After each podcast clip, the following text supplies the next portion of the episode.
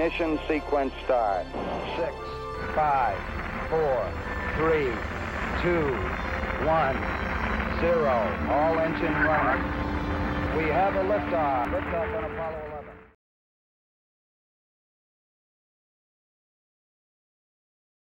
라이프타임 러너 미국 사는 두 아재들의 유쾌하고 유익한 수다. 한국과 미국 스타트업 테크 기업 이야기 조강의 사 센트 백육십사 번째 방송을 시작하겠습니다.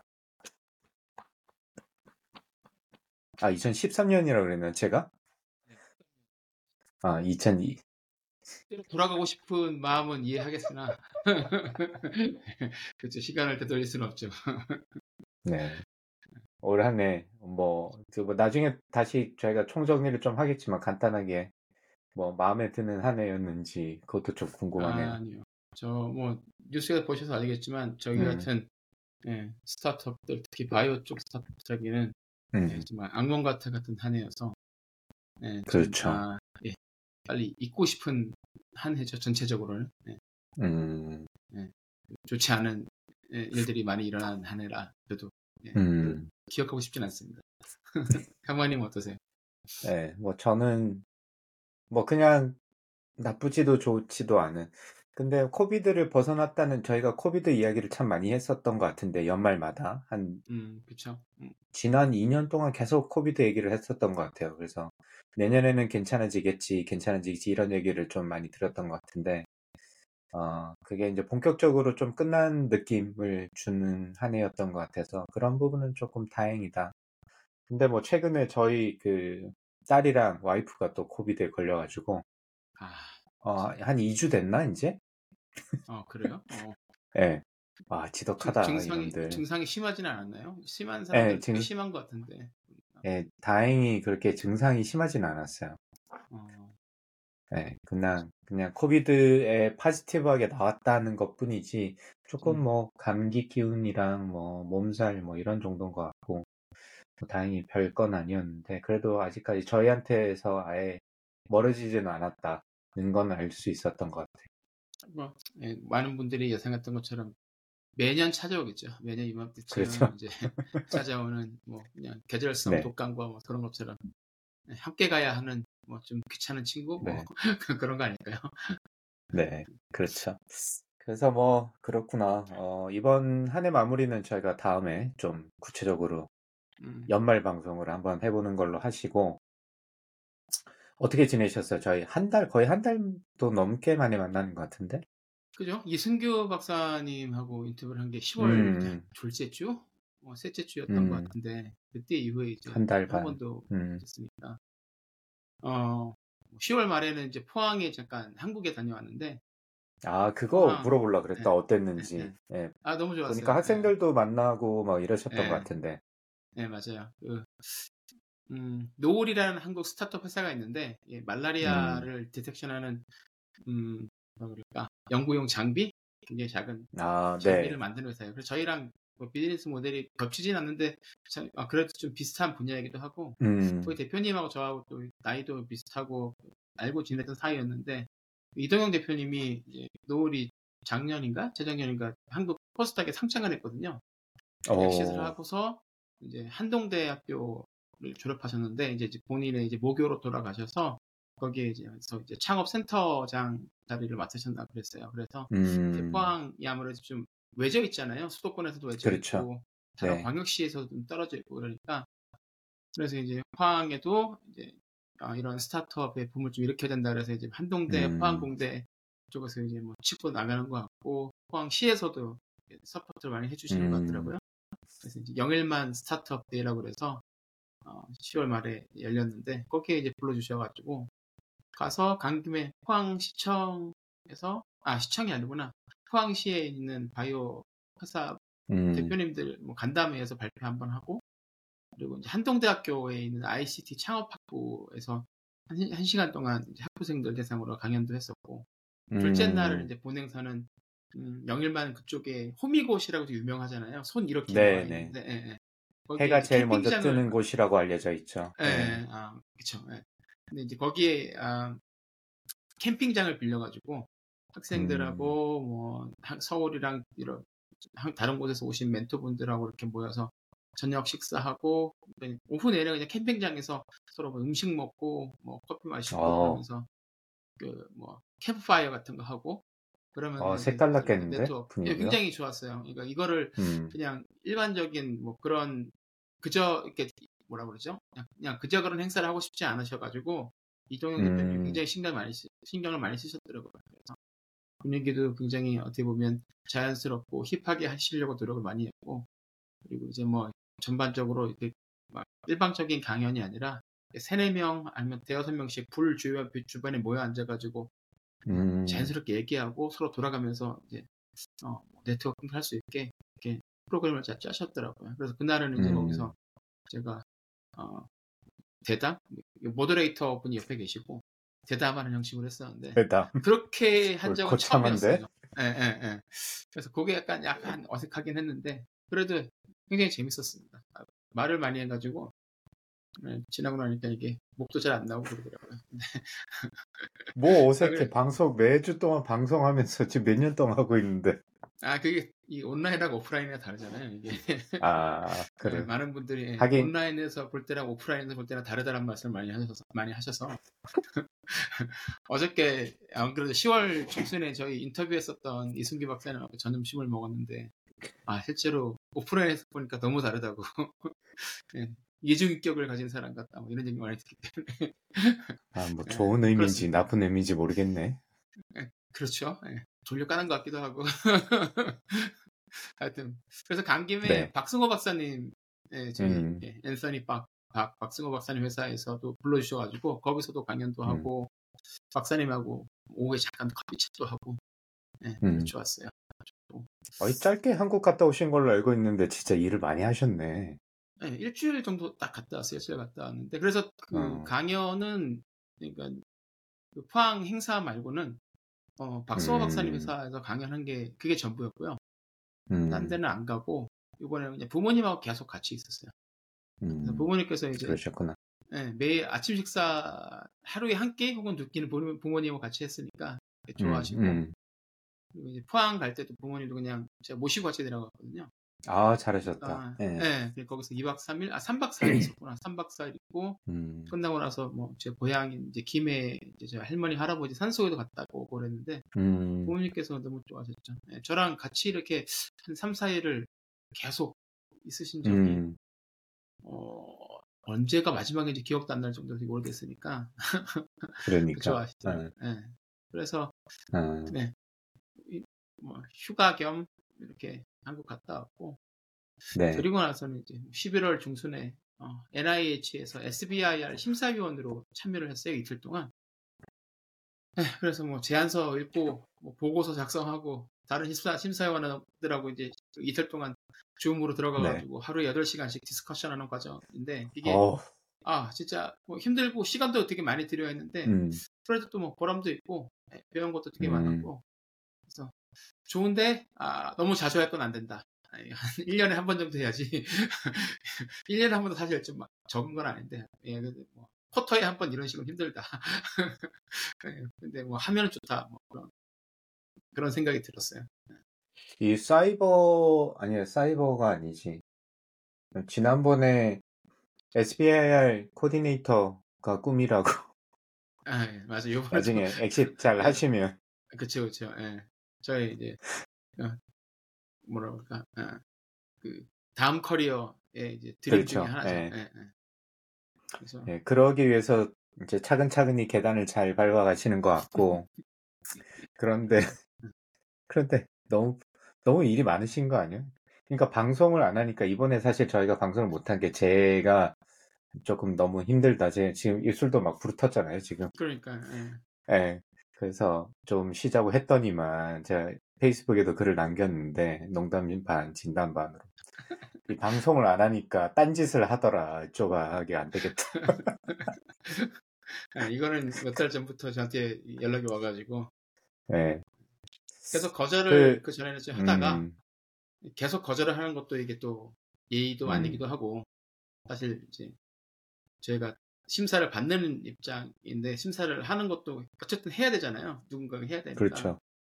해줘야 되는데 다들 바빠서 이제 못한다고 그러니까 이제 자꾸 연락이 와서 매 쿼터 거의 연락이 음. 와서 이번에는 음. 아 이번에도 거치 이걸 안 한다고 했다가는 아 좀 아 찍히겠다 싶기도 하고 막 그럴 일은 없겠지만 그래도 네. 네, 마음이 불편하고 그래서 이번에는 하자 하기로 했었죠. 네, 잘하셨어요. 뭐 힘드셨는데 그, 그 리뷰어 시리즈를 지금 페이스북에 올려주시고 계신데 여러분들께서 네. 혹시 관심 있으시면 가서 보시면 좋을 것 같고 제가 그 글을 보면서 안 그래도 그 저희가 유튜브로 옮겨오고 나서 뭔가 어, 여기에 좀 잘 맞는 그런 컨텐츠를 만들고 싶었는데 조방님이 잘 준비를 하고 계시구나 라는 생각이 들어서 저희가 이천이십사 년 첫 번째 특집으로 에스비아이알 시리즈로 이렇게 짧게 짧게 아마 그 신청하신 분은 꽤 많이 저희가 인터뷰도 하기도 했고 신청하신 분은 꽤 많이 봤는데 이 신청하고 또 리뷰로 참여하신 이 두 가지 커리어를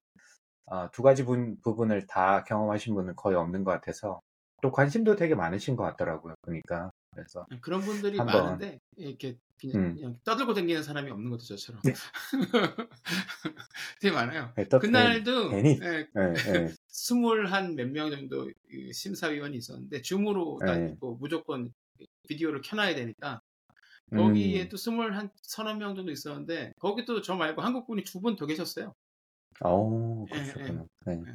네. 검색을 딱 해보니까 뭐, 어느 대학 교수님 두 분 다 동부에 있는 대학교 교수님이시더라고요. 오. 네, 그래서 어, 한국분이시구나.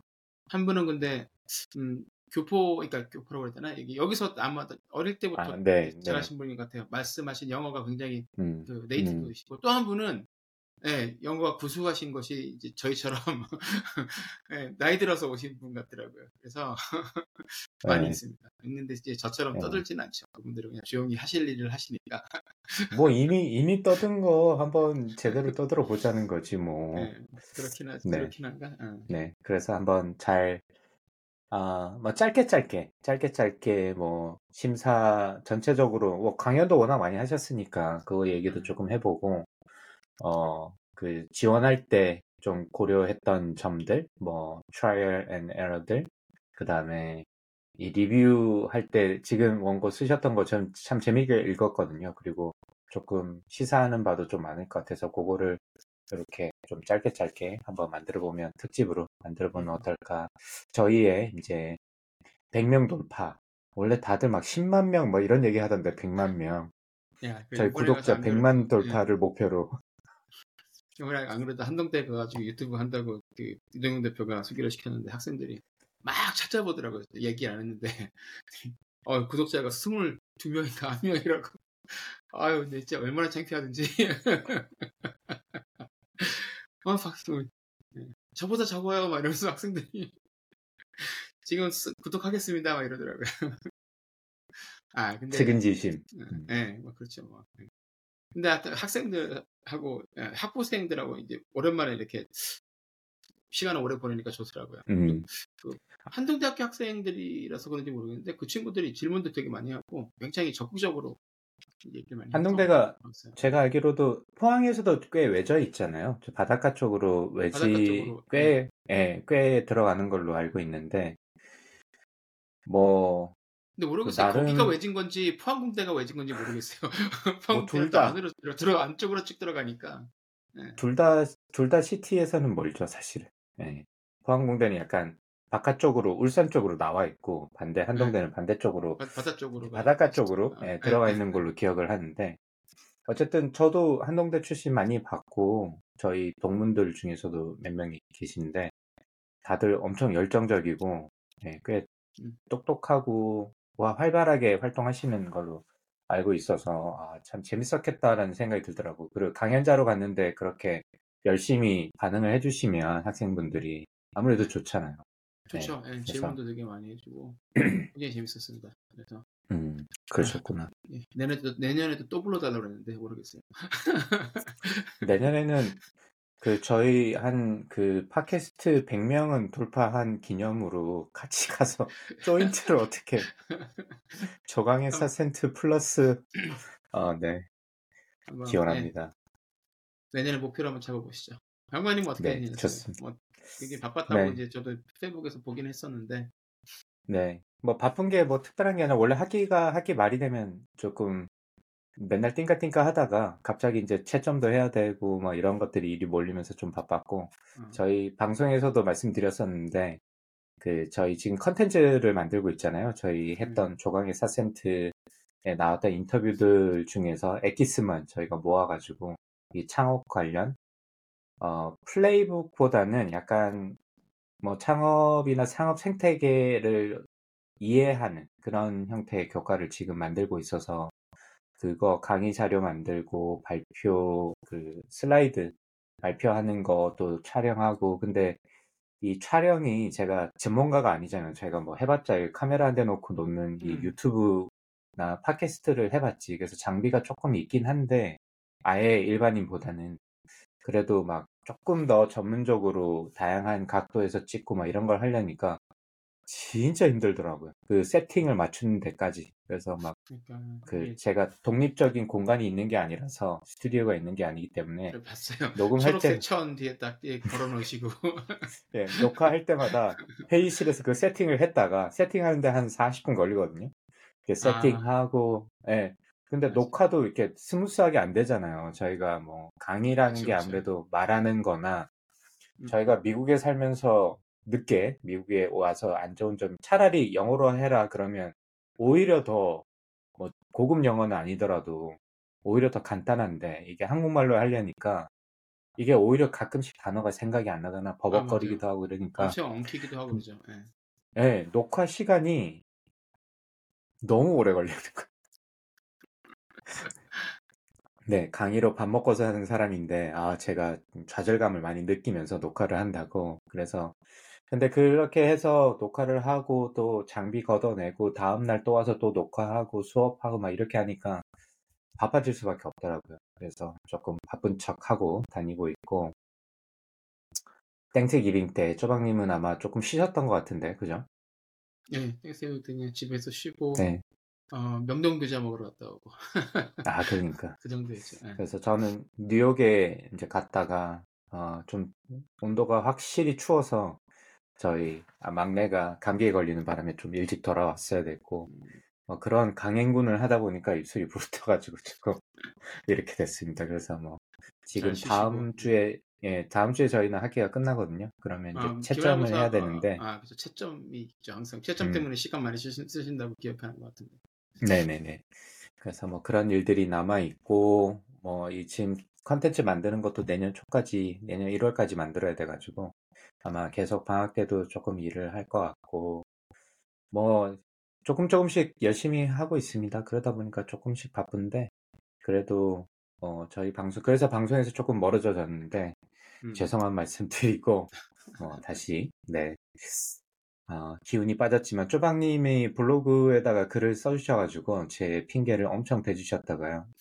가스라이팅. 가스라이팅을 가스라이팅을 해서 내가 어, 유튜브를 하게 됐느니 이렇게 욕을 아주 장황하게 블로그에 공식적으로 써주셨던데 뭐 이왕 가스라이팅 당한 거 제대로 조금 더 열심히 해보면 좋을 것 같고 연말 마무리 아마 저희 방송은 한 번 정도 더 해서 올해 마무리를 어떤 식으로든 조금 하고 네 내년으로 넘어가면 좋을 것 같습니다. 야 이천이십사 년까지 진행이 되긴 하네.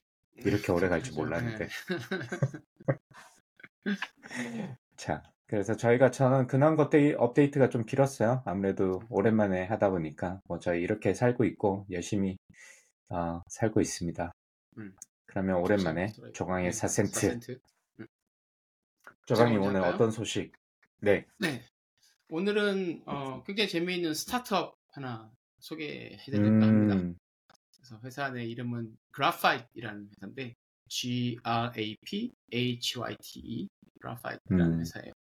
이 회사가 어, 분야가 뭐냐면 환경 쪽이에요. 환경. 그런데 음. 이게 이산화탄소 있잖아요. 씨오투. 씨오투를 네. 캡처, 포집하고 스토리지 저장하는 기술을 개발한 스타트업이거든요. 어... 탄소 포집 이런 말 요즘 많이 들어보셨잖아요. 네, 요즘 기후 변화의 가장 그렇죠. 따끈따끈한 탑픽 아닙니까 요즘? 네, 맞습니다. 그래서 그런 그 분야에 이제 음... 어, 갑자기 이제 모습을 드러낸 회사인데 자, 지난주에 모습을 드러냈는데 이게 드러내면서 주목을 받은 이유가 뭐 기술이 굉장히 좀 참신한 것도 있는데 좀 이따 말씀드리겠지만 빌 게이츠가 투자한 회사예요. 음. 그래서 네, 오늘 이 얘기를 좀 볼까 합니다. 네. 탄소 중립, 뭐 넷제로 카본 뭐 이런 말 막 요즘에 정말 많이 나오는데 뉴스에서 아무래도 기후 변화가 지구 온난화가 너무 이렇게 가속화가 빨리 되면서 뭐 지구 곳곳에서 막 이상 기온도 많이 일어나고 하니까 다들 이제 막 예, 경, 경고되고서 많이 많이 들려 나오기도 하고 불안하기도 하죠. 그리고 뭐 제가 가끔 좋아 예, 얘기하는 좋아하는 포뮬라 일도 이천삼십 년까지 넷제로 음. 카본을 달성하겠다고 막 여러 가지 방안을 강구 중인데 뭐 예를 들면은 뭐 유럽 대륙에서 독일에서 어, 영국으로 간다든지 뭐 이렇게 그 안에서 움직일 때는 이제 트럭에 이제 바이오 연료를 사용을 한다든가 뭐 일회용품 음. 사용을 줄이는 뭐 그런 노력들을 하기도 하고 뭐 우리도 이제 일상생활에서 그런 거 많이 하잖아요. 이산화탄소 배출을 최대한 억제하기 위해서 여러 가지 정부 정책들도 시행되고 있고 뭐 일회용품을 잘 써야 된다 뭐 이런 얘기도 굉장히 많이 하고 있고 여기다가 뭐 전기차 보급이라든지 뭐 재생에너지 사용을 늘리려는 이제 노력, 솔라 패널 같은 그런 것도 이제 대부분 보면 이제 이산화탄소 배출량을 줄이기 위한 이제 방편인데 이제 그것도 중요하지만 어 지금부터 이제 좀 덜 내놓는 것도 중요한데 이미 우리가 배출한 이산화탄소는 어떻게 할 것인가? 근데 그쪽에 이제 문, 음. 포커스를 둔 사람들이 있는 거죠. 그래서 보다 적극적으로 이미 대기 중에 방출된 이산화탄소를 탄소를 캡처해서 한국말로는 한국에서는 포집이라고 이제 번역을 했던데 음. 포집해서 따로 얘들을 봉인 저장을 하거나 아니면 그렇게 캡처한 애들을 뭔가 좀 다른 걸로 재활용하는 이제 기술들을 개발하고자 여러 연구소나 회사들 아니면 스타트업 회사들이 어, 지금 열심히 연구 개발을 하고 있다고 합니다. 그래서 뭐 작년인가 음. 일론 머스크가 이제 탄소 포집 기술을 개발하는 사람한테 천만 밀리언 달러니까 천삼백억 원 정도의 상금을 음. 주겠다 이렇게 뭐 현상금을 걸기도 했었죠. 그러면 이제 지구 온난화를 늦추기 위해서 이산화탄소를 제거하는 건 도움이 당연히 도움이 될 텐데 이 얼마나 제거를 해야 될까가 궁금하잖아요. 네. 보고서를 네. 보면 뭐 보고서마다 조금씩 다른데 뭐 추산하는 거니까 지금부터 한 이십칠 년 후니까 이천이십오 년이 되면 한 매, 매년 오십억에서 십, 백억 톤 백억 톤 음. 정도의 이산화탄소를 제거해야 된다고 그래요. 엄청 많은 거죠. 기체를 그만큼을 모아야 된다는 거니까. 그러니까 이게 네, 감이 네. 안 와요. 이 네, 그렇죠. 네. 기체 백억 톤이라면 맞습니다. 그러니까 이거, 얼마나 양인지. 네. 맞아요. 그래서 이천이십오 년은 지금 이천오십 년은 한참 후인데 이제 저희 이제 눈앞에 있는 칠 년 후인 이천삼십 년은 이때까지 하려면 이 로드맵을 맞추려면 어, 이천삼십 년에는 한 칠천오백만 톤 정도의 이산화탄소를 음. 포집할 수가 있어야 된대요. 그래서 걔들을 어떻게 뭐 저장을 해놓든지 아니면 딴 걸로 음. 어, 이렇게 유용한 걸로 이제 유용한 에너지를 쓰든지 뭐 뭘 만들어내든지 해야 된다는 거죠. 근데 그럼 지금 이천이십삼 년 십이월 현재 상황은 어떠냐? 이 목표치에 로드맵 목표치에 영 점 영영일 퍼센트 정도만 달성한 상황이래요. 그러니까 참 암울한 거죠. 예, 그러니까 어, 어쩌냐. 사실 웃을 일은 아닌데 암울합니다. 그러니까. 여러 가지 기술들이 많이 개발되고 있는데 다들 뭐랄까 그... 실용화, 예, 음. 실용화나 음. 상용화까지는 시간이 좀 먼 것 같아요. 말씀하신 것처럼 사실 이게 공기 중에 이렇게 퍼져 있는데 이산화탄소를 어떻게 모으냐 쉽지가 않은데 그러다 보니까 이제 이산화탄소 농도가 높은 곳에 사람들이 집중을 하는 거죠. 그래서 공장 이제 굴뚝에 이제 뭐 필터 등을 설치해서 음. 포집하거나 뭐 아니면 자동차 배기가스에 나온 곳에다 넣어서 포집한다고 하면 그런 아이디어들이 나오 아이디어들이 나오긴 했는데 가능은 한데 기술적으로. 그 포집하는 그 시스템을 가동을 하려면 또 에너지가 필요한 거예요. 근데 이산화탄소를 그렇죠. 포집했다고 했는데 그 에너지를 또 뭐 석탄을 떼서 돌릴 수는 없는 거잖아요. 음. 그러니까 그걸 하려니까 이제 그걸 뭐 신재생 에너지를 하려니 아무래도 문제들도 많기도 하고 그러니까 효율도 있고 시간도 좀 오래 걸리고 그래서 아직까지도 음. 뭐 이렇다 할 그냥 뭐 되게 해결책이 없는 상태인데 여기서 이제 그래파이트라는 회사가 굉장히 재미있는 아이디어를 가지고 왔어요. 그래서 이제 빌 게이츠가 아까 투자했다고 그랬는데 빌 게이츠가 주축이 돼서 설립한 벤처 회사가 있더라고요. 브레이크스루 에너지 벤처스라고 이름에서 딱 나오죠. 브레이크스루하고 음. 에너지가 들어갔으니까 에너지 분야의 스타트업에 투자를 하는데 뭔가 브레이크스루를 이룰 수 있는 기술력을 가진 음. 그런 제품을 개발하는 회사를 자기들이 만들거나 아니면 저기 투자를 하겠다라고 이제 설립을 했는데 이미 한 삼조 원 가까이 이제 펀드를 조성을 했고 이 차에 걸쳐서 음. 여기 참여한 사람들이 빵빵합니다. 뭐 제프 베조스, 존 도어, 리차드 브랜슨, 뭐 리드 호프만 이런 이제 테크 기업 출신 억만장자들이 막 파트너로 참여를 하고 있는데, 이제 그래파이트는 어, 기술이 이 회사가 재밌는 게 그 캡처를 하잖아요. 일단 포집을 음. 하는데 이산화탄소 포집을 하는데 따로 기술을 쓰지 않고, 이산화탄소 포집은 사실 식물들이 지금 계속 하고 있는 거잖아요. 그러니까 식물들이 그렇죠. 광합성 작용을 네. 통해서 이산화탄소를 이제, 이제 가지고 있다가 이산화탄소를 흡수를 하는 거죠.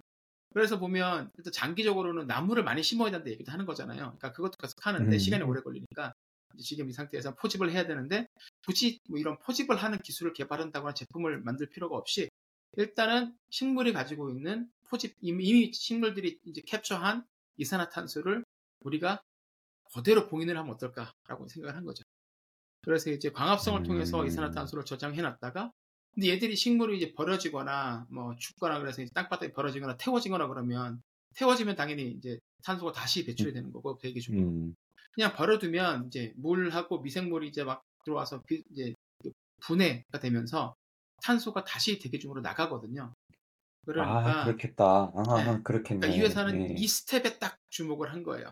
그래서 이게 다시 탄소로 나가기 전에 얘를 여기서 봉인을 하자는 거죠.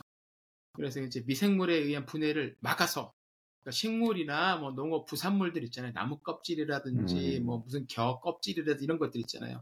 이런 것들을 음. 통틀어서 이제 바이오매스라고 하는데, 거기에 들어있는 이산화탄소를 디컴포지션이 되기 전에 그대로 딱 잡아서 땅 속에 묻어두는 음. 이제 기술을 개발했다라고 이제 주장을 합니다.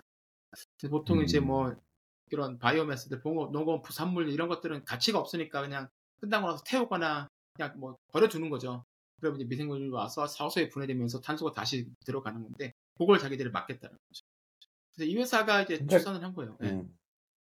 얼마 안 될 것 같은데, 근데 아니 왜 메이크 센스 하긴 네. 한데 그 그렇죠. 거기에 뭐 어떻게 보면 꽤 많을 것 같기도 하고. 어, 이게 적지 않다고 해요. 될지 모르겠어요. 네, 어. 그러니까 이게 이 회사가 추산을 그렇게 계산을 많이 했는데, 이게 사용되지 않고 버려지는 이제 바이오매스에 포함된 이산화탄소가 매년 삼십 톤, 삼십억 톤 정도 된대요. 삼 빌리언 오. 톤 정도 된대요. 그러니까 이것만 만약에 이론적으로 다 잡으면 아까 이천이십오 년까지 한 오십억 톤에서 백억 톤 정도를 모아야 된다고 했잖아요. 캡처를 해야 된다고 했는데, 거기에 한 네. 삼십 퍼센트에서 오십 퍼센트 정도를 그냥 바로 네, 달성할 수가 있는 거죠. 이론적으로. 오, 어마어마한데. 그러니까 적지는 않은 거예요. 네. 그러니까 적지 않은 게 아니라 엄청난데. 엄청 많은 거죠. 생각해보시면 그 어마어마한 옥수수 밭에 옥수수 껍질들하고 걔들 어떻게 하겠어요. 그렇잖아요. 옥수수 알갱이만 먹지 껍질이나 그런 거 안 먹을 거 아니에요. 그러니까 그런 것도 많고. 아, 그러니까. 그렇다. 이거 엄청 많더라고요. 그렇다. 그래서 그렇다. 그렇겠다. 네. 어. 그러니까 시장은 있는 거고, 확실히 이게 어, 만약에 이 기술이 어, 제대로 개발이 돼서 제품이 이제 출시가 되면 정말 의미 있는 변화를 만들어낼 수가 있으니까, 그래서 이제 빌게이츠랑 음. 브레이크스루 에너지 벤처스에 다른 사람들도 이제 투, 투자를 결정했던 것 같아요. 그래서 일단 뭐 스텝은 이제 간단한 거죠. 마, 이런 바이오매스나 부산물들을 이제 농부들이나 공장에서 가져온 다음에 바로 이제 건조를 시키는 거죠. 그러니까 물이 없으면 분해가 음. 일어나지 않고, 탄소도 이제 대기 중에 배출되지 않고 그대로 있는 거니까, 얘를 태우는 건 아니니까 음. 그 상태에서 바짝 말린 다음에 이제 그 매주처럼 압축을 쫙 하는 거죠. 그래서 이 음. 과정을 얘들이 카본 캐스팅이라고 불러요. 카본 캐스팅. 그래서 쫙 오. 만들어서 레고 블록처럼 이렇게 매주처럼 딱 만들고 네, 네. 그 다음에 이제 공기가 통하지 않는 고분자 포대기, 폴리머 배리어로 딱 싸서 그거를 땅 속에 묻는 거죠. 그래서 이제 묻어놓고, 그리고 이제 거기서 혹시라도 또 이산화탄소가 나오는지 안 나오는지 그거를 모니터링할 수 있는 센서도 집어넣고, 그래서 자기들이 생각하기에는 최소한 천 년 이상은 땅바닥에 땅 속에 넣어놓을 수 있다, 이렇게 주장을 하고 있습니다. 음. 그래서 예, 보면. 어, 맥센스 하죠? 가능할 것 같고. 그래서 이제 돈 투자를 받아서 지금 현재 미국 아칸소주에 공장을 짓고 있대요. 그래서 오, 음. 이달 말, 이천이십삼 년 말까지는 한 오천 톤 정도의 이제 이산화탄소를 포집하고 프로세스할 수 있는 수준이고, 내년 칠월, 이천이십사 년 칠월까지는 약 오만 톤 정도의 이제 이산화탄소를 포집하고 저장할 수 있는 그런 처리 시설을 자기들 라인을 만들 것이다라고 이제 발표를 했습니다. 그때 음. 예, 오만 아직 그러니까 오만 톤 이 정도면 적기는 한데, 그래도 일단 뭐 다른 방법들에 비해서는 굉장히 좀 진일보한 한 스텝 앞으로 나간 것 같아요. 그대로 달성을 할 수가 있다면 진짜로. 그래서 이제 그러면 이게... 이 회사 같은 경우는 이거를 비즈니스 모델로 네. 이 뭐 카본 배출 그 크레딧 그런 것을 네. 판매해서 수익을 만드는 형식을 맞습니다. 밖에 생각이 안 나는데. 네, 네. 맞아요. 그거밖에 생각이 다... 그 그게 주된 모델이고요. 말씀하신 대로 음... 아마 역시 음... 네. 네. 가르치시는 분이라 잘 아시는군요. 지난주에 이제 뉴스가 나왔어요. 그래서 아메리칸 에어라인이 이 회사의 첫 고객이 됐어요. 그래서 아메리칸 에어라인. 아, 그렇게. 아무래도 탄소 배출할 바로... 때, 예, 탄소 배출이 제일 많은 곳이, 뭐 공장도 있겠지만, 항공. 항공기잖아요. 음. 예. 맞아요. 이제, 예. 이런 항공사들도 그런 압박이 굉장히 많은데, 일단은 뭐, 배출량을 줄이기 위해서 여러 가지 노력들을 하죠. 일회용 폼도 안 쓰고, 그리고 기체도 좀 이렇게 좀 가벼운 걸로 바꾸고, 탄소를 덜 쓰는 걸로 바꾸고, 연료, 연료도 바꾸고 하는데, 이런 것들은 효과도 굉장히 현재는 미미할 뿐더러, 그게 음. 실제로 뭐, 유의미하게 성과를 내려면 한참 기다려야 되는데, 이제 이천삼십 년까지 넷제로 해야 된다 이렇게 압박은 들어오니까. 그래서 이제 음. 대신에 발파, 내가, 넷제로가 그거잖아요. 내가 한 천을 쓰는데, 한 천을 그대로 내가 또 포집을 해서 어떻게 땅속에 묻든지 버려버리면 음. 또, 또이또이 돼서 퉁치는 거 아니냐라고 얘기를 하는 거니까. 그래서 이런 회사들이, 예, 이, 그, 뭐, 어, 그러니까 지금 그래파이트이 아메리칸 에어라인하고 계약을 맺어서 이천이십오 년에 내후년이죠. 이천이십오 년에 일단 음. 만 톤의 이산화탄소를 제거를 해서 그 카본 크레딧을 이제 아메리칸 에어라인한테 에어라인에 파는 거죠. 그래서 아 저는 그냥 배출권을 그렇게 바로 기업들한테 팔지는 몰랐어요. 그렇게 메이크센스 하겠네요. 음. 네, 그게 비즈니스 모델이 음. 이렇게 잡은 것 같아요. 음. 그러니까 이렇게 음. 만약에 만약에 이천이십오 년에 만 톤인데 이제 잘 되면 뭐 이천이십육 년, 칠 년, 팔 년 계속 올려가겠죠. 그리고 만약에 음. 다른 회사들도 뭐 비슷한 이제 계약을 할 것 같고, 만약에 실제로 효과가 있으면 사실 예, 이 비즈니스 모델이 계속 지속하다는 것을 이제 증명할 수가 있을 텐데, 가능할지는 음. 모르겠는데, 어, 불가능하진 않을 것 같아요. 일단 뭐, 라인만 잘 증설을 하고, 실제로 요, 개념만 이제 처음에 몇 개, 어, 파일럿, 어, 제품이라든지 계약을 통해서 그것만 잘, 어, 증명만 할 수 있으면, 제 생각에는, 음. 가능하지 않을까라는 생각이 듭니다. 어, 그럴 것 음, 같다. 네, 그래서 음. 이제 식물의 이제 광합성 작용을 이제 이용했다라는 그 아이디어가 굉장히 참신하고, 아, 당장 재밌네, 수만 진짜. 톤 정도의 이산화탄소 포집이 가능하다라는 점 눈에 띄어서 음. 소개를 해드렸고요. 이 이제 이 회사 방식이 이제 제대로 작동을 해서 아, 뭐 별개로 이제 다른 이산화 포집, 탄소 포집 포집 방법이나 뭐 이런 쪽은 당연히 진전이 생겨야 되긴 하겠지만 잘 돼서 음. 지구 온난화 최악의 시나리오는 좀 이제 피할 수 있었으면 좋겠다. 네. 저희, 저희 좀 더 오래 살아야죠, 좋은 곳에서. 예, 그렇습니다. 그래서 오늘 예, 소개했습니다. 어우, 재밌었어요. 그래파이트. 예. 재밌었다.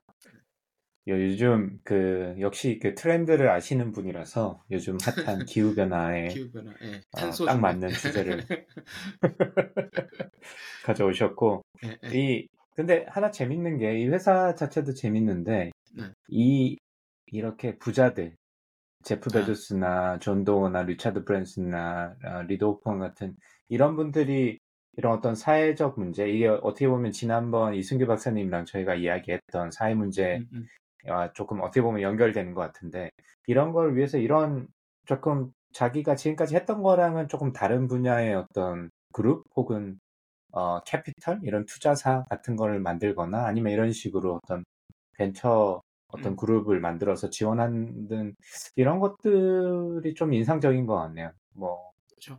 이게 어떻게 보면 사회에 다시 이제 돌려주는 어, 그런 형태일 수도 있을 것 같고, 그래서 이런 것들이 또 한국에서도 대기업 중심으로 또 이런 것들을 좀 더 활발하게 했으면 어떨까라는 생각도 조금 들기도 하고, 네. 어, 물론 이렇게 좀 잘 돼서 뭐 기후 문제 문제를 해결하면 좋을 것 같다는 생각도 들고 뭐 그런 생각이 언뜻 들었습니다. 맞습니다. 저분들 뭐 돈은 벌만큼 벌으셔서 이제 뭔가 네. 인생에서 이제 역사에 남을 만한 일을 또 하고 싶으신 거겠죠. 어. 네.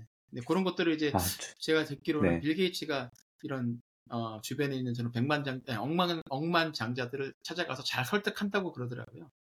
음, 네. 음. 그러니까 저 사람들 사람이라는 게 욕망이 있잖아요. 뭐 돈을 많이 벌고 싶다, 뭐 유명해지고 싶다 이런 건데 이미 저분들은 유명해진 아, 것들 네. 예, 거기다가 뭐 정말 자기들 분야에서 최고 정점도 찍어봤고 돈도 솔직히 벌만큼 벌었고, 그런데 네. 이제 그 다음에 또 뭔가 있어야 될 거 아니에요.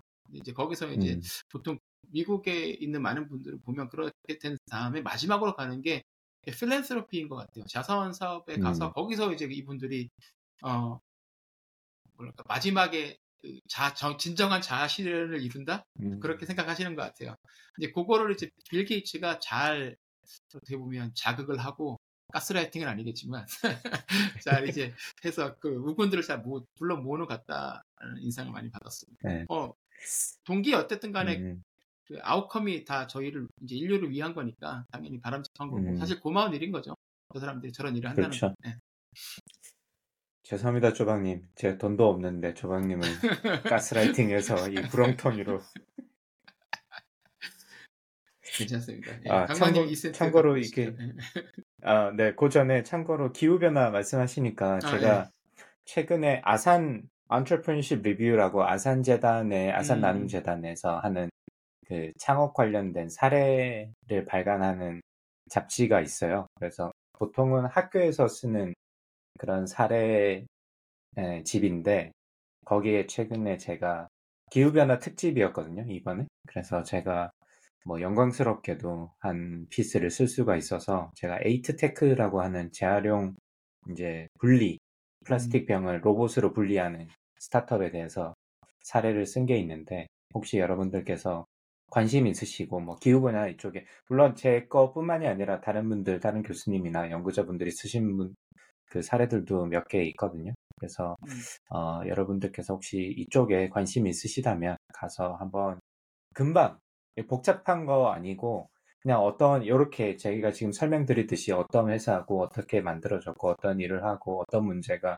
있었고 그걸 어떻게 극복해 왔는지 약간 스타트업 기후변화 스타트업 관련된 부분이긴 하지만 스타트업이 어떻게 성장하는지 이런 얘기를 그냥 어 그냥 아주 쉬운 걸로 뭐 학문적인 것뿐만이 아니라 그 티칭 노트에서는 좀 학문적인 걸 담았는데 아무래도 이제 교수자들이 그걸 보고 학생들을 가르쳐야 되기 때문에 근데 그 사례 자체에서는 그냥 스타터의 얘기를 조금 담아서 여러분들이 한번 보시면 어떨까라고 이 틈새 광고 쪼박님의 이 좋은 아티클 선정에 이게 제가 묻어가는 아 좋습니다. 틈새 서로 광고를 묻어가고, 해보겠습니다. 예, 털어내지 않는 거죠 저희는. 예. 요즘 살아있네. 한국 갔다 오더니만 유머가 많이 살아있어. 한국 갖고 가져야 돼요. 예, 한국 확실히. 아, 그러니까. 예, 아, 전, 저는 한번 갈 때가 된 것 같아요. 에너지를 좀 채워야 될 것 같은데. 작년에 좀 떨어진 것 같아요. 좀 감이. 있나요? 작년에 네, 저랑 네. 같이 가셨던 그때가 마지막인가요? 아, 그럼 가시기 네, 가시게 그러니까 일 년, 일 년 반 됐죠. 그렇죠. 네, 벌써. 맞아요. 일 년에 한 번쯤은 가서 한국에 그 에너지를 받아서 와야 됩니다. 그러니까. 점점 너무 멀어진 것 같아, 제가. 네, 아, 한국말도 맞아요. 안 되고, 이, 네. 요즘 이게 흐르는 트렌드를 알아야지 이게 좀 잘 먹히는데, 어쨌든, 그렇고. 저는 오늘, 어, 제가 이거를 가져하겠다고 하니까 쪼박님이, 아, 그러실 것 같다라고 하셨던 것 같은데, 네. 테슬라가 드디어 사이버 트럭을 출시했습니다, 정식으로. 그래서 요 맞아요. 기사를 가져왔습니다. 네. 이것도 뉴스에 유튜브랑 뭐 여러 가지 뉴스에 굉장히 시끄러웠죠. 지금 난리죠. 네. 네. 왜냐하면 지금 십일월 삼십일 오후에 텍사스 시간으로 오후에 했으니까 동부 시간으로는 세 시 오후 세 시에 그것도 삼십 분 늦게 세 시에 한다 그랬는데 제가 그 라이브로 보고 있었거든요. 그랬더니만 아, 삼십 분 늦게 시작해서 진짜 금방 한 이십 분 하는 것 같던데. 어, 런, 그, 딜리버리 데이니까, 이벤트니까, 그냥 간단하게 설명하고, 실제 한 열 대 정도를 커스터머한테 직접 인도하는 그런 장면을 담았는데, 어쨌든 이게 이 차가 이천십구 년도에 처음에, 아, 유리창 깨진 거 아마 기억하실 거죠. 그렇죠. 굿을 던져가지고, 유리창 깨져가지고, 그날, 그, 테슬라 주식이 박살이 났거든요, 사실. 아직도 기억을 하는데, 사실 그때, 아, 테슬라 주식을 샀어야 되는데 이런 맞아요. 돈이랑 저희가, 먼 예, 그때 제가 방송하면서 얘기했던 것 같아요. 이때가 살 때다 들어갈 때다 막 얘기했던 것 같은데 심지어 얘기까지 해놓고 얘기까지 안 해놓고 안 되는 아. 거예요. 아 참 그렇습니다. 여러분 돈, 저희가 이렇습니다. 돈이라는 네. 아 저희는 그 다른 분들 부자처럼 그 다들 성공한 다음에 필란트로피로 가야 되는데 네. 아마 그 과정을 스킵하고 약간 그 맛만 보지 않을까 싶은 생각이 쪼박님은 가는 가능성이 있습니다. 저는 좀 힘들 것 같은데 어쨌든 아, 저도 쉽지는 않을 것 같습니다.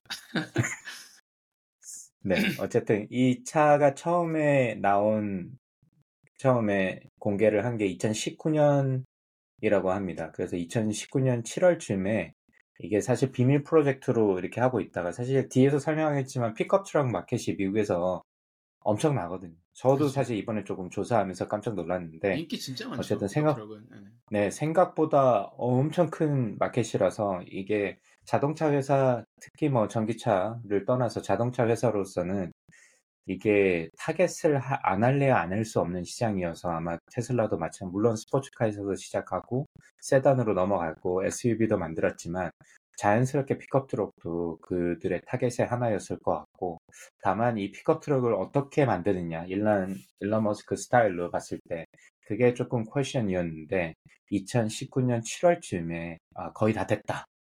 어, 거의 마법이 완성되어 가고 있다, 이렇게 트위터를 했다고 합니다. 그래서 그때 한 두세 달 안에 공개를 하겠다라고 하고, 실제로 이천십구 년 십일월 이십일일 날 저희가 그 유리창이 박살난, 음. 이번에 보니까 그 박살난 유리창 그, 그 모양을 본 떠가지고 붙일 수 있게 스티커로 만들었더라고, 보니까. 야, 그때는 실제 그걸로만... 테슬라, 예, 네. 실제 테슬라 유리창이 붙일 수 있는 그 틴팅지라고 그러나? 그걸 만들었더라고. 야, 진짜, 뭐, 마케팅이라고 하긴 하지만, 사기꾼들이지, 이놈의 자식들이. 그때는 그거 가지고서 막 프린트해갖고 티셔츠를 팔고 그러더니. 대단합니다, 진짜. 네, 하여튼, 하여튼, 이, 이 일반적이지 않아. 이 또라이들이야, 진짜. 네, 그러니까. 근데 그걸 또 산단 네. 말이죠. 그러니까 좀. 아, 그렇죠. 뭐, 그걸 보면서 저도, 아, 저거 사, 사고 싶은데? 생각이 들었는데. 그러니까, 어쨌든 예. 네, 그, 그, 네, 그래서 이천십구 년 십일월 이십일일에 엘에이에 위치한 테슬라 디자인 스튜디오에서 공개를 했었고요. 그때 이제 뭐, 뭐 블랙프루프 되는 뭐 스테인리스 강을 쓴다. 그리고 뭐 디자인이 그때 어, 사람들 디자인이 너무 획기적이라서 사람들의 그렇죠. 호불호가 많이 갈렸기도 하고, 뭐 저는 개인적으로 그런 단순한 디자인을 좋아해서 저는 그때 와 진짜 멋있다 라고 생각이 들었지만, 옆에서 보는 저희 와이프는 저게 뭐야? 그렇죠. 이런 반응이다. 네. 그래서 어쨌든 뭐 그게 처음에 인상적이었지만, 그 내용을 보시면 그 유리창도 굉장히 그 방탄이 될 정도의 아주 강한 유리창. 그래서 그런 얘기를 하고 쇠구슬을 던졌는데 그게 깨지는 바람에 사실 어떻게 보면 좀 어, 속된 말로 좀 쪽팔렸다. 총알을 네. 막을 수 있으나 쇠구슬을 막을 수 없다. 방탄이라고 하지 않느냐.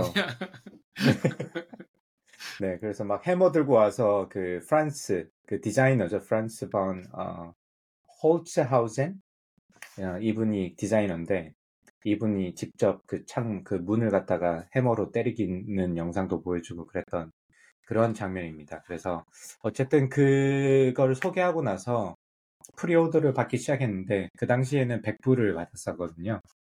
예약금으로. 그 리펀드, 풀리 리펀드가 되는 백 불을 받았었는데 하루 반 만에 약 십사만 오천 대 예약을 받았다고 합니다.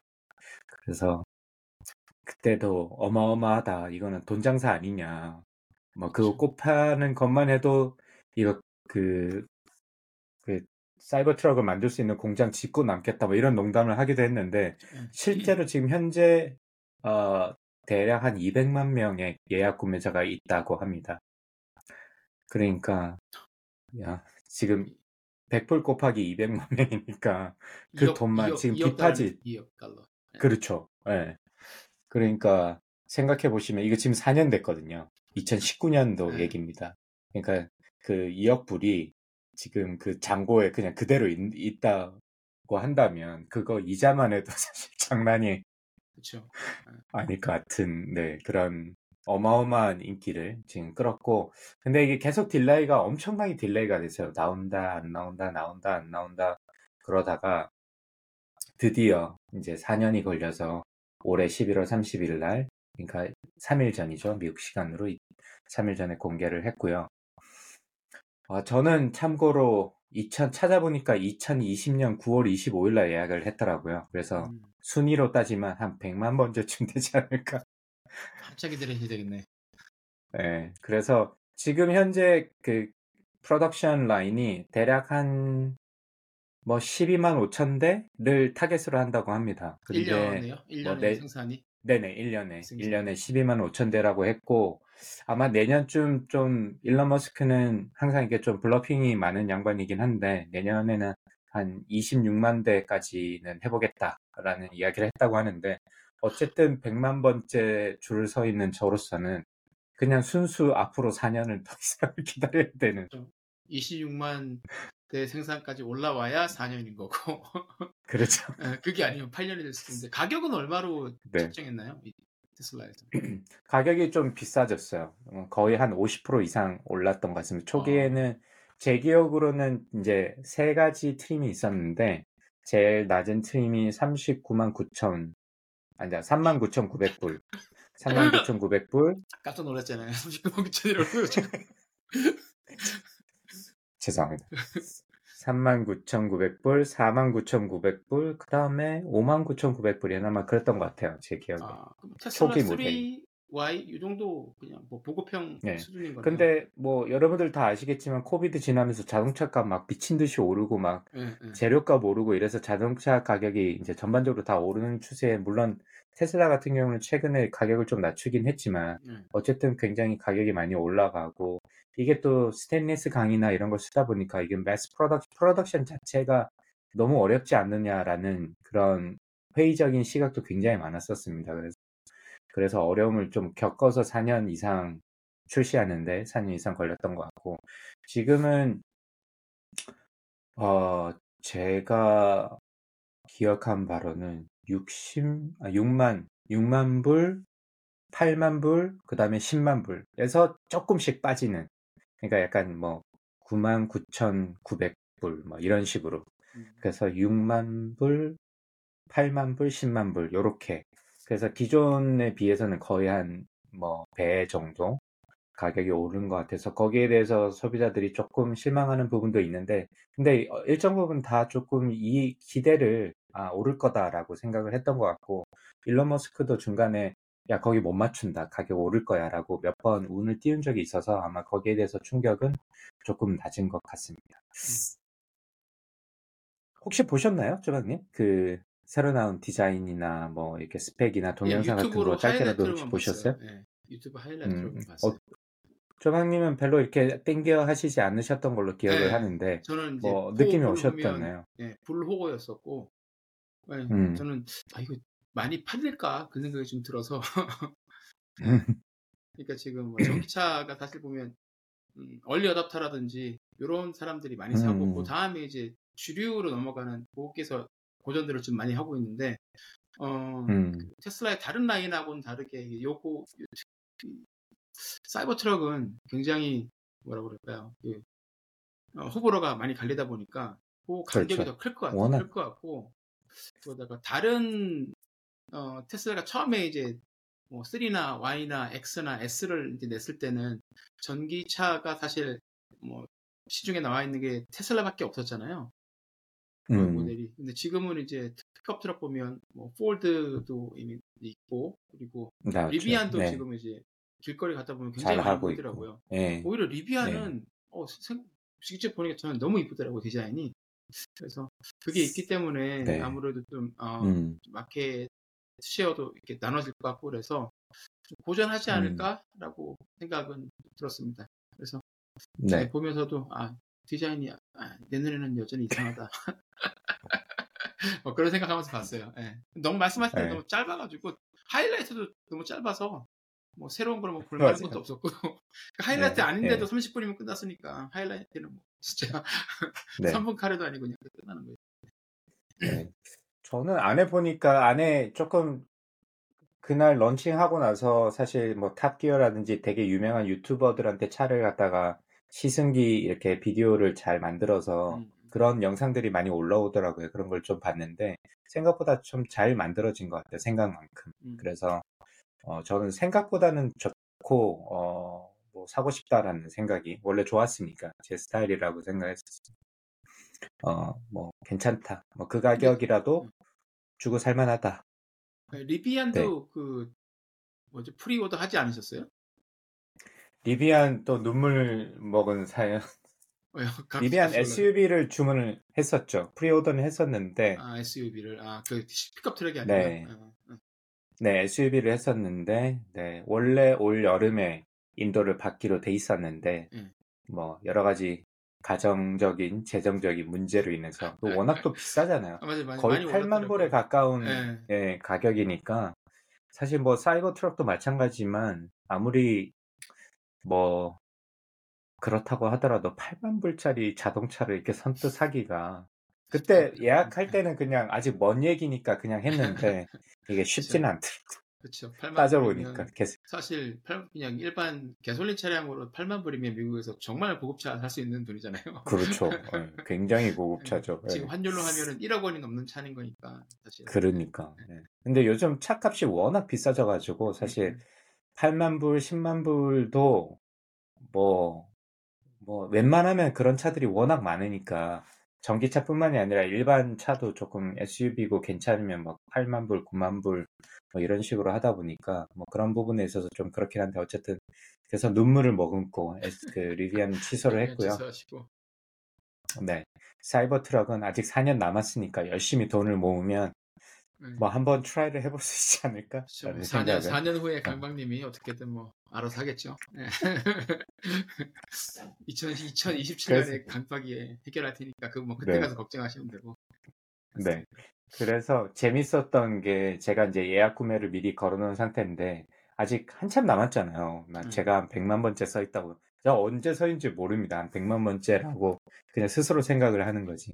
그래서 아 이거 한참 기다려야 되겠네 이러고 있는 그런 생각을 하고 있던 상태인데 테슬라에서 메일이 왔어요. 그래서 너 올해 십이월 삼십일 너 기다리기 힘들지 십이월 삼십일일까지 테슬라 다른 차를 사면 천불 깎아줄게 하는 메일이 왔습니다. 네, 재고 떨어지려고 여러 가지 노력을 하고 있군요. 네, 그래서 그래 고맙다. 뭐 사진 않겠지만 그래서 뭐 그런 생각을 했었고 그래서 여러분들도 한번 이렇게 재미로 아 이런 차가 있고 길지 않으니까 아 이런 차가 나왔고 뭐 이런 게 있다는 거를 조금 알아보시면 좋을 것 같고 근데 제가 이 이야기를 가져온 본격적인 이유는 어, 지난번 방송에서 저희가 뭐 제가 테슬라랑 뭐 그 일론 머스크가 가지고 있는 기업들이 아마 이런 목적을 가질 수도 있지 않을까? 왜 일론 머스크가 트위터를 인수를 하고 보링 컴퍼니를 만들고 스타링크를 만들고 이런 것들을 제 나름의 가설로 막 이런 뜻, 숨은 뜻이 있지 않을까라는 이야기를 드렸던 게 있는데 제가 이 사이버 트럭 런칭을 하는 걸 보면서 그 사이버 트럭 지금 현재 테슬라 웹사이트에 가시면 사이버 트럭 페이지가 있고 사이버 트럭 페이지에 들어가 보시면 뭐 사이버 트럭 그림 오더하는 장면이 제일 처음에 뜨고 그 바로 밑에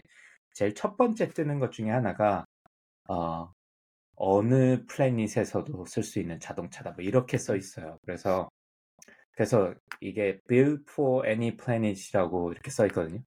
그래서 그걸 딱 보면서 아, 이 사람들이 이 사이버 트럭을 만들 때 스테인리스 강으로 만들었고 뭐 방탄 유리를 쓰고 뭐 전기차고 뭐 이런 조건들이 화성에서 쓸 수도 있을 가능성이 있는 그런 프로토타입을 만들어 본 게 아닐까 라고 말씀드렸던 적이 있는데 아 진짜 그럴 것 같다라는 생각이 팍 들었어요. 그래서 그 얘기를 다시 한번 어, 드리면 좋을 것 같아서 제가 이 사이버 트럭 뉴스를 가져왔습니다. 개인적으로도 조금 관심이 있었던 분야이기도 하고 그래서 다시 한번 요약을 해보자면 사이버 트럭이 어, 엑소스켈레톤으로 스테인리스 강을 스테인리스 강을 통해서 외형을 만들고 근데 그 외형이 지금 어, 스타쉽이라고 하는 화성으로 인류를 보내기 위해서 만들고 있는 엄청나게 큰 최근에 두 번째 실험을 해서 꽤 성공적으로 어, 중간에 폭발을 하긴 했지만 성공적으로 어, 이 단 로켓을 갖다 올려보내기로 분리까지는 성공을 했는데 그, 그 스타쉽 로켓의 외벽이랑 같은 재질이라고 해요. 그래서 음. 제가 든 생각 중에 하나는 만약에 어, 그 스타쉽을 이용해서 화성을 갔는데 중간에 무슨 일이 일어나서 뭐 외벽에 코팅이 떠도 뜯어진다든지 고장이 났을 때 재료가 있어야 고칠 텐데 아마 그 뭐 만약에 화성에 이미 사이버 트럭이 돌아다닌다면 그거를 좀 분리, 분리를 분해를 해서 그런 수리나 부품으로 쓸 수 있지 않을까라는 생각을 이 들기도 했었고요. 그 다음에 어, 아머글래스도 마찬가지로 화성이 한국 저기 지구랑 대기가 다르긴 하지만 어쨌든 그래서 방탄이라든지 어떤 실하는 부분, 어, 그 다음에 외형적인 부분, 뭐 그런 것들이 모두 화상에서 쓰기 위한 어떤 프로토타입을 테스트를 해보기 위한 시도가 아닌가라는 생각이 했었습니다. 그래서 어, 그런 면에서 조금 메이크센스 할 수 있다라고 생각을 했었고, 그 다음에 보링 컴퍼니 같은 경우는 땅굴 파는 회사잖아요. 그래서 조금 최근에는 여러 가지 프로젝트 엣지와 막 야심차게 한다고 했는데 최근에 많이 캔슬이 된 것 같더라고요. 보니까 이게 뭐 뉴욕에서 워싱턴 디씨까지도 판다고 했었던 것 같고 그랬던 것 같은데 그런 것들이 좀 많이 잘 진행이 안 되는 것 같긴 한데, 어쨌든 그 땅굴 파는, 왜 하필이면 땅굴일까라고, 물론 얘기는 뭐 하이 트래픽을 피하기 위해서 땅굴을 파서 실제로 뭐 라스베가스 같은 데 보면 실제로 땅굴을 파서 뭐 굉장히 비지한 로드를 피해서 테슬라 모델 X를 타고 뭐 A부터 B까지 이동하는 그런 것들을 어 지금 현재 하고 있다고 들었는데, 저는 가보지는 못했습니다만은 왜 하필이면 땅, 땅굴일까 생각을 했었는데, 화성 표면이 워낙 이렇게 온도 변화가 높고 낮기 때문에 아마 그 밑으로 땅굴을 파서 사이버 트럭을 그 안에서 운행을 시킨다면 어, 메이크센스 할 수도 있겠다라는 생각을 했었었고요. 그 다음에 저희가 엑스 닷컴, 지금 트위터, 트위터. 네, 현재 이름이 X, 네, 엑스 닷컴인데 그것도 화성에 있다면 통신을 해야 되는데, 서로 커뮤니케이션을 해야 되는데, 물론 비디오 컨퍼런싱이나 이런 툴도 가능하지만 이런 어떤 텍스트를 보내는 어떤 플랫폼으로 사용할 수 있지 않을까. 혹은 화성에서 지구랑 연락할 때도 뭐 굉장히 많은 그 뭐 비디오나 이렇게 통신하기보다는 거의 실시간 통화가 불가능하다 보니까 거리가 워낙 멀어서 이렇게 단문 텍스트로 보내는 형태의 어떤 플랫폼이 필요해서 어, 트위터를 인수를 하지 않았을까. 지금은 뭐 엉망이 되고 있고, 지금 뭐 광, 트위터에서 광고 안 하기로 했던 디즈니랑 막 싸우고 있던데 오늘도. 네, 그래서 뭐 여러 가지, 네, 이 여러 가지 이야기가 있긴 하겠지만 저는 뭐 그런 식으로 봤어요. 아마 그런 의도도 있지 않았을까? 뭐 없었을 수도 있습니다. 이건 저만의 가정이니까. 그리고 스타링크 사업도 물론 지구에 어디에 있든 통신하는 게 목적이기도 하지만, 사실 그 통신하는 방향을 반대쪽으로 돌리면 지구 외에 있는, 특히 이제 화성에서 통신을 할 때 지구 지상이랑 커뮤니케이션 하려면 중간에 뭐, 뭐 어떤 물체가 날아다닌다든지 달이 막는다든지 아니면 뭐 구름이 낀다든지 뭐 태양풍이 분다든지 이런 여러 가지 문제점이 생길 수 있는데, 지구 바깥에서 통신을 할 수 있는 어떤 중계기가 있고 그것들이 연결이 돼 있다면, 사실 지구 반대편으로 진, 그러니까 우주에서 통신할 때 반대편으로 넘어가려면 통신을 할 수가 없잖아요. 그러다 보니까 그런 식으로 스타링크를 전체 네트워크를 지구 바깥의 외벽으로 만들고, 만약에 그게 성공적으로 정리가 된다면 화성이랑 통신하는 것도, 그래서 화성에 어디에 있던 화성이랑 통신하는 메시지를 쐈을 때 스타링크에서 받아들고 그게 다른 스타링크랑 연결이 릴레이가 돼서 이제 지상으로 메시지가 전송되는 어떤 그런 형식으로 봤을 때, 이런 이 지금 현재 일론 머스크가 가지고 있는 많은 기업들이 다 이렇게 연결이 된 것 같다라는 어, 생각을 들었고, 이번 사이버트럭의 출시를 보면서 아, 그럴 수도 있겠다. 이게 저만의 생각인 줄 알았는데 아마 이게 그냥 허황된 생각은 아닐 수도 있겠다라는 생각이 조금 들었어요. 그래서 그 말씀은, 여러분의 생각은 어떠신지 좀 궁금하기도 하고 만약 그렇게 된다면 참 또라이인 것 같아요. 진짜 상또라이. 네. 그렇게까지 생각을 하다니. 네. 그래서 뭐 잘 모르겠습니다만 그렇게까지 연결을 지어봤습니다. 저만의 생각일 수도 있고. 자, 이거는 좀 뭐 거창하게 이야기를 했는데, 아무래도 이제 사이버 트럭이 픽업 트럭 도메인에 있으니까 픽업 트럭 이야기를 해보면 좀 더 현실적으로, 제가 이천이십이 년 미국 자동차 시장 자료를 좀 차, 찾아보니까 약 천삼백만 대, 약, 약 천사백만 대 가까운 차가 팔렸다고 합니다. 이 중 아, 거의 팔십 퍼센트가 트럭이랑 에스유브이고, 어, 그 나머지가 한 이십 퍼센트가 세단, 저희가 알고 있는 그냥 승용차가 된다고 합니다. 그래서 생각보다 미국 시장에서는 이 트럭과 에스유브이가 굉장히 인기고, 사실 미국에서 살다 보면 그걸 좀 많이 느끼실 것 같아요. 특히 한국 같은 경우는 픽업 트럭 문화가 거의 없다시피 하잖아요. 어, 자차가 워낙 크기도 하고 주차나 이런 게 어려움이 있다 보니까 어떤 네. 네 시골에서 사시거나 아니면 전원주택에 사시는 분들은 조금 이렇게 이런 니즈가 있는 걸로 알고 있는데 그래봤자 한국 시장에서는 거의 미미한 수준인데 미국은 사실 자료를 찾다 보니까 제일 많이 팔린 차 일, 이, 삼 등이 다 픽업 트럭이더라고요. 네. 네, 그래서 뭐 포드 F 시리즈 쪼박님이 네. 어, 마음에 들어 하시는 그 에프 백오십 라이트닝을 네. 포함한 이런 포드 F 시리즈가 어, 한 육십오만 대. 아, 그러니까 저 어마어마하죠. 한 그 브랜드 자체가 육십오만 대를 팔았으니까 그게 일 등이고 그 쉐보레의 실버라도도 픽업 트럭이죠. 그게 한 오십이만 대. 그 다음에 삼 등이 램 픽업 트럭이 한 사십육만 대. 요렇게 팔렸다고 합니다. 그래서 미국 이천이십이 년에 미국 일, 이, 삼 등이 다 픽업 트럭이다.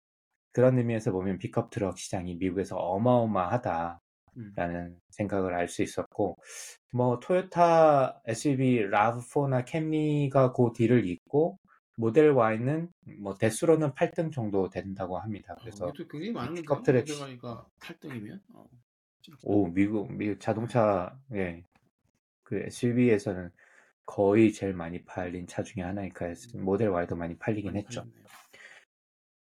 근데 사실 저도 픽업 트럭을 보면 그 영화에서만 사실 저희는 접하잖아요. 미국에서 그쵸. 살기 전에는. 그래서 뭐 이렇게 젊은 애들이 막 그 고등학교 학생들이 픽업 트럭 타고 막 그 드래깅하고 막 이런 장면만 기억을 하는데 왜 저런 걸 몰고 다닐까라는 생각을 한 적이 많았는데 처음에 와서도 이해를 못했어요. 왜 이렇게 픽업 트럭이 많지? 이랬는데 지금은 아 이게 엄청 필요하다. 맞아요. 네, 살다 보면 이게 진짜 필요하다. 굉장히 유용하다라는 걸 알 수가 있죠. 네. 네, 네 그런 걸 알게 됐습니다. 그래서 주변에 보면 뭐 원래 개인 컨트랙터들도 많고 원래 본인들이 공사하거나 이런 분들이 워낙 많고 미국은 인건비가 버는 비싸서 그런 컨트랙터들뿐만이 아니라 개인들도 사실 이렇게 굉장히 큰 장비들을 싣고 왔다 갔다 하는 경우가 굉장히, 그런 필요성이 굉장히 많죠. 사실 집 내부, 외부 고칠 것도 많고 이러다 보니까 장비도 워낙 크기도 하고 어, 그리고 거라지 문화가 사실 저희가 거라지 문화만 포커스를 하는데 거라지 문화 때문에 또 픽업트럭 문화가 있는 것 같아요. 거꾸로 이제 픽업트럭 문화 때문에 거라지가 또 필요한 것 같기도 하고 워낙 큰 부, 제품들을 다루다 보니까 그래서 어, 어떤 거라, 미국의 거라지가 있음으로 해서 많은 장비가 필요하고 그런 장비들이 개인이 움직이려면 힘드니 그런 픽업트럭이 조금 필요한 어떤 미국 삶에서는 어떻게 보면 어, 뗄 수 없는 그런 어떤 자동차의 세그먼트가 아닌가 싶습니다. 그래서 일, 이, 삼 등인 게 지금은 메이크센스하고 왜 테슬라가 만들었고 리비안이 왜 뭐 픽업트럭을 만들려고 했고 뭐 다른 내연기관 자동차들도 사실 다른 승용차보다도 픽업트럭에 포커스를 먼저 해서 허머 같은 경우도 픽업트럭을 먼저 만들어서 출시를 했, 했잖아요. 지엠씨 같은 경우도. 굉장히 비싸고 이렇긴 하지만 그래서 그런 걸 봤을 때도 이 픽업 트럭의 시장은 대단하다라는 걸 알 수 있는 것 같습니다. 그래서 그런 점이 조금 인상적이었고 특히 이제 테슬라 같은 경우 다시 조금만 정리해서 이야기를 해보자면 최근에 제조 공정에 대해서 굉장히 강조를 많이 하고 있어요. 그래서 작년 그러니까 올 초 같은 경우도 그 모델 Y나 생산 기가 텍사스를 만들면서 생산 공정에서 굉장히 모듈화를 해가지고 다섯 가지 정도로 만들어서 그냥 딱 이렇게 합쳐버리면 자동차가 딱 만들어지듯이 그래서 이 제조 공정에 엄청나게 공을 많이 들이고 있음을 알 수 있고 그래서 그 결과 테슬라가 사실 그 한 대를 팔았을 때 실제로 남는 이득이 가장 높은 회사 중에 하나고 그래서 지금 이제 프라이싱 게임을 할 수 있는 거잖아요. 그렇죠. 그래서 지금 다른 회사들은 못하고 있는데 테슬라만 가격차를 지금 계속 낮추고 있으니까 다른 전기차들 지금 회사들이 죽어나가고 있는 정도로 테슬라가 제조 공정에서 굉장히 혁신적으로 거의 제가 볼 때는 뭐 구체적으로는 제가 전공자가 아니어서 모릅니다만은 거의 예전에 모델 T, 포드의 모델 T가 자동차 산업을 공정에서 혁신을 했듯이 아마 테슬라가 그런 형태를 가고 있는 지 않느냐라는 생각이 들었고 여러 유튜브도 그렇고 여러 자료에서도 그런 얘기를 많이 하던데 이 자동차 특히 이제 사이버 트럭의 의미 중에 하나가 스테인리스강이 굉장히 단단하기 때문에 좀 비싸긴 하지만 어 그렇지만 단순히 이게 방탄이 된다고 만든 것뿐만이 아니라 스테인리스가 녹이 슬지 않고 그런 성질을 가지고 있고, 그 다음에 그러다 보니까 바깥에 이제 색깔을 입힐 필요가 없는 거죠. 그렇다 보면 이 색깔을 페인팅을 안 하게 되는 것만 하더라도 자동차 만드는 제조 공정에서는 굉장히 효율성이 는다고 합니다. 그래서 그런 의미에서도 이게 어떻게 보면 테슬라만의 어떤 실험이 아닐까라는 생각이 좀 들었던 점도 있고요. 그 다음에 제가 전기 부분은 진짜 몰라요. 진짜 모르는데 사, 어, 사십팔 볼트 아, 아키텍처를 했다고 합니다. 뭐 십이 볼트에서 사십팔 볼트로 바꿨다고 하는데 그게 어떤 의미를 지는지 전혀 모릅니다. 전혀 모르는데 자료를 좀 찾다 보니까 어쨌든 그거를 바꾸면서 내부에서 사용되는 전선을 엄청나게 줄일 수 있다고 해요. 그래서 그만큼 중량의 어떤 중량을 줄일 수 있고 효율성을 넓힐 수 있고 그 다음에 제조 공정을 단순화 아, 아, 단순화를 시킬 수 있어가지고 한 사 킬로미터 정도의 길이를 줄였다는 얘기를 들, 어디서 본 것 같은데 어쨌든 그만큼 전선이 줄면 사실 만드는 과정도 엄청 단순해지겠죠. 그러다 보니까 이, 이 모든 것들이 사실 제조 공정을 단순화시킬 수 있는 노력 어, 이고 그래서 사실 어떤 지금 현재 주행 가는 거리나 어떤 파워나 어떤 이런 모든 것들을 고려해봤고 거기에 스테인리스 강을 썼는데도 가격이 다른 어떤 경쟁사들에 비해서 거의 비슷하거나 오히려 싼 어, 그런 어떤 결과를 가져올지 않았을까라는 생각이 들어서 그런 면도 조금 주의 깊게 볼, 수, 볼 필요가 있겠다라는 생각이 들었어요. 그래서 리비안이나 허머 같은 경우는 사실 배터리팩이 엄청나게 크거든요. 그만큼 효율을 못 갖췄다는 것인데 어, 테슬라 같은 경우는 뭐 허머 이비의 반 정도 된다고 하더라고요. 그런데 훨씬 더 주행 가는 거리도 길고 하는 걸 보면 사실 그 안에 내부적으로 제조 공정이나 그런 그 전기차를 만드는 시스템에 있어서는 어, 이 테슬라를 따라잡기가 쉽지는 않겠다 기존 기업들이 이런 생각이 들, 드는 그런 어, 그런 출시였던 것 같아요. 그래서 앞으로도 한번 이 사이버 트럭이 쪼박님 말씀처럼 어, 잘 팔리는지 안 팔리는지 저는 잘 팔린다는 주의고 조광리는 안 팔린다는 주의니까 한번 저희 싸워보도록 하시고 저는 사실 이 사이버 트럭을 산 이유 중에 하나가 뭐 특이한 모양도 어, 제 마음에 들었습니다만 저희가 바닷가가 가까이 있잖아요. 조광님 오셔서 알게, 아시겠지만 집에서 한 십 분 정도 가면 바닷가가 있는데 거기에 차를 몰고 들어갈 수 있는 그 백사장이 있어요. 그래서 그 오버샌드 비클이 들어갈 수 있는 비치라고 하는데 그래서 거기에 들어가려면 그라운드 클리어런스가 좀 필요하고 사륜구동이 필요해가지고 그것 때문에 낚싯대를 거기 트렁크에 넣고 던져놓고 아무렇게나 에스유브이에 실으려면 막 정리해야 되거든. 차 실내니까. 근데 그게 아니라 뒤에 베드에다가 막 낚싯대랑 통 같은 거 막 던져놓고 그래서 그걸 몰고 가서 커피포트에 따, 따뜻한 물을 끓여가지고 사발면을 먹으면서 낚시하는 그런 제 나중에 노후에 꾸면서 사이버 트럭을 구매했습니다. 그래서 예, 여러분들도 한번 어, 저스티파이를 하시려고 무단히 애쓰시는 강박님의 모습을 보고 있습니다. 뭐 누구나 다 이유는 있죠. 아, 처맞기 처맞기전까지.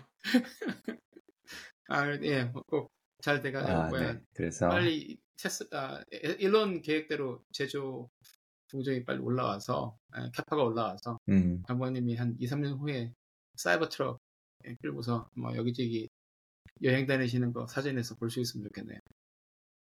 아, 네. 아, 진짜 좋다. 생각만 해도. 그러세요? 아, 하긴 맞아요. 일단 저희 와이프는 오케이 했어요. 뭐 돈은 네가 네가 알아서 갚는 거니까. 아, 뭐 이러던데. 아, 뭐, 그렇죠. 예. 뭐 가장 중요하신 분이 오케이 했으면 된 거지 뭐. 애들이야 뭐 상관없는 거고. 좋습니다. 네, 네. 그래서 오늘은 사이버 트럭에 대한 이야기를 해봤습니다. 근데 어, 쪼박님 오늘 오늘 이야기도 좋았고, 뭐 사이버 트럭은 제가 좋아하는 주제니까 재밌었던 것 같고요. 자, 그러면 오랜만에 하는 이 주의 픽. 근데 워낙 오랜만에 하니까 봤는데 다 까먹어서 기억이 하나도 안 나더라고요. 한참 생각했어요. 뭐 있었지? 이러면서 일주일별로 계속 지금 체크했는데 일단은 예, 가볍게. 저는 아, 넷플릭스에 네. 이거 한국말로 슈츠로 번역이 돼서 들어가 있더라고요. 그래서 슈츠 슈츠라고 돼 있어요. 이렇게 뭐 블로그 같은 거 찾아보면 예, 아, 미드 네. 수츠 이렇게 올라오는 그게 이제 우리가 네. 입는 수트인 거죠, 그죠? 예, 로스. 예, 수트. 네. 그래서 이제 로스쿨을 가지 않은 이제 천재 주인공인데 지금 지금 이제 포토그래픽 음. 메모리가 있는 주인공인데 네. 이 친구가 이제 어떤 범죄를 저지르던 와중에 뭐 우연하게 뉴욕의 굉장히 유명한 로펌의 파트너 눈에 띄어서 음. 예, 로스쿨을 가지 않았다는 경력을 속이고 입사하게 되면서 음. 이제 거기서 벌어지는 일을 다룬 미드입니다. 이게 시즌이 굉장히 음. 많이 나왔어요. 그래서 원래는 십이 년 전인 이천십일 년도 이제 엔비씨 유니버설에서 제작된 드라마인데 이걸 이제 넷플릭스가 방영권을 작년에 사가지고 올려놨는데 음. 이게 뜻밖의 대박을 친 거예요. 그래서 지금 막 모든 넷플릭스 오리지널 컨텐츠들 뭐 이런 다 제끼고 최고의 인기 프로그램이 이렇게 있고 음. 네, 보다 보면 이렇게 계속 보게 되는데 저도 한국에서 오는 비행기 안에서 다운 받아갖고 오면서 많이 봤어요. 많이 보고 있으니까 셀폰으로 음. 보면서 막 웃고 있으니까 옆에 있는 사람도 자기도 이거 좋아한다고 수치 좋아한다고 시즌 몇 번이냐고 그러더라고요. 시즌, 지금 시즌 투 보고 있다 그랬더니 네, 가다 보면 뭐 오 넘어가면 자기는 좀 재미가 없어서 안 봤다 이렇게 얘기하긴 하던데 뭐 그거야 뭐 음. 모든 게 그렇잖아요. 시즌 한 이, 삼 지나면 그렇죠. 네. 텐션도 떨어지고 개연성도 떨어지고 그러니까 근데 아직까지는 굉장히 재밌어요. 이게 그리고 법정 드라마라서 말을 빨리 하고 그러니까 한 번에 들으면 잘 알아듣기 힘들고 그러다 보니까 계속 음. 반복해서 듣는데 반복해서 봐도 이상하게 이, 이거는 재밌더라고요. 어떤 드라마는 반복해서 음. 보면 좀 지루해서 안 보게 되는데 어, 이거는 반복해서 또 봐도 어, 그냥 계속 몰입해서 보게 되고 재미가 있고 이런 비슷한 느낌을 줬던 미드로가 저는 그 하우스 오브 카드였는데 어, 이 슈트도 아, 그런 네. 것 같아요. 그리고 이제 거기에 음. 또 배경이 중요하잖아요. 그 배경에 이제 가끔씩 그렇죠. 나오는 뉴욕 거리 보는 재미도 굉장히 음. 좋다. 그래서 어, 어, 한국에 계신 분들도 아니면 청취자분들 중에서도 아직 안, 보, 아직 안 보셨으면 넷플릭스의 수츠, 네, 슈츠 말로 번역돼서 슈츠 추천드립니다. 네, 추천드립니다. 저번 게임은 어, 뭐 사실 사람들이 다 안 가진 거에 대한 어떤 로망이 있긴 한데 네. 참 동부를 좋아하시는 것 같아요. 보스턴도 좋아하고 뉴욕도 좋아하고. 네, 그렇죠. 그런데 살고 있는 거는 대각선은 제일 끝에 살고 있으니까. 뭐 맨날 거기 좋은 사진 맨날 올리면서 네. 맨날 말은 뭐 보스턴 뭐 맨날 뉴욕 이런 얘기를 많이 하시네. 네. 그렇죠. 오프라인하고 온라인 성격 다른 것처럼 올리는 것과 또 가고 싶다 하는 것은 또 다르니까 그렇습니다. 음, 이게. 아 저도 법정 드라마 굉장히 좋아하는데 음. 저도 수츠는 한 처음에 한 두 에피소드 정도 봤던 것 같아요. 음. 처음에 이렇게 워낙 강렬해가지고 그쵸, 그쵸. 처음에 이제 뭐 사고 쳐가지고 그 우연하게 여기 들어갔는데 뭐 몇째 줄 아무 때나 펴가지고 법전 몇째 줄부터 네. 읽어봐라 그러면 따라 읽는 장면부터 그래서 깜짝 놀라가지고 네. 너 같이 일해보자 뭐 이렇게 되는 장면이 맞아, 있잖아요. 맞아. 그래서 네. 그게 워낙 인상적이어가지고 이제 그래서 한 두 편 정도 보다가 뭐 아직까지 연결해서 보지 못했는데 아마 저희 학생들도 보니까 그거를 추천하는 제가 한 번씩 물어보거든요. 넷플릭스나 음. 이런 데서 네, 네. 어, 나 이번 주말에 볼 거 추천 좀 해달라 그러면 이 수츠 네. 수츠 이거 추천하는 친구들이 제법 있더라고요. 네, 그래서 네. 그 안 그래도 법정 드라마 꽤 좋아하는데 그래서 좀 반갑고 그래서 앞으로 좀 좀 천천히 보려고 어, 저장해 놓고 있고 이 법정 드라마라고 하면 저는 보스턴 리걸이라는 아주 오래된 미드가 있습니다. 그래서 그 항상 끝날 때 되면 그 여기 보스턴이 보이는 옥상에 사무실 아예 네. 벤치 앉아가지고 그 글래스에 얼음 띄어서 이렇게 양쪽 따라서 먹으면서 마무리하는 장면이 나오는데 그게 그렇게 멋있어 보이더라고요. 저는 음, 저는 모른다고 하겠습니다. 보스턴 이거는 저는 모른다고 하겠습니다. 왜 나만 나만 아재 되는 거 아닌데? 진 아, 진짜 다시 보고 싶긴 한데 진짜 꽤 오래됐던 것 같아요. 저도 기억이 안 나는데 본 지 좀 오래된 것 같습니다. 좋죠. 네. 네. 강박님의 이주의 픽은 어떤 겁니까? 저는 아까 앞에서 이실직고 했듯이 많이 봤는데 요즘 워낙 바빠서 이렇게 쭉 보는 것도 힘들고 어, 그러다 보니까 뭘 봤는지 기억도 안 나고요. 그냥 힘들다 보니까 그냥 그때그때 봤던 거 또 보거나 막 이러는 것 같아요. 저도 음. 이렇게 뭔가 집중해서 보는 게 아니라 그래서 그치. 이번에 뭘 가져올까 하다가 오늘은 컨텐츠도 아니고 책도 아니고 달리기를 가져왔습니다. 아 직접 하시는 거를 갖고 오셨군요. 네, 달리기. 네, 달리기 추천드립니다. 그래서 특히 우리 이제 쪼박님이랑 저 아, 나이대 언저리에 계신 분들, 그렇죠. 네, 네, 그분들한테, 네, 저도 되게 느끼셔요. 저도 사실 제 말씀을 드리면 뭐 하정우도 막 걷기 예찬 뭐 이런 책도 쓰고 막 그랬던데. 네, 걷는 남자, 네, 하정우 맞아요. 네. 저는 사실 걷는 것도 나쁘진 않은데 뛰는 거 생각보다 괜찮은 것 같아요.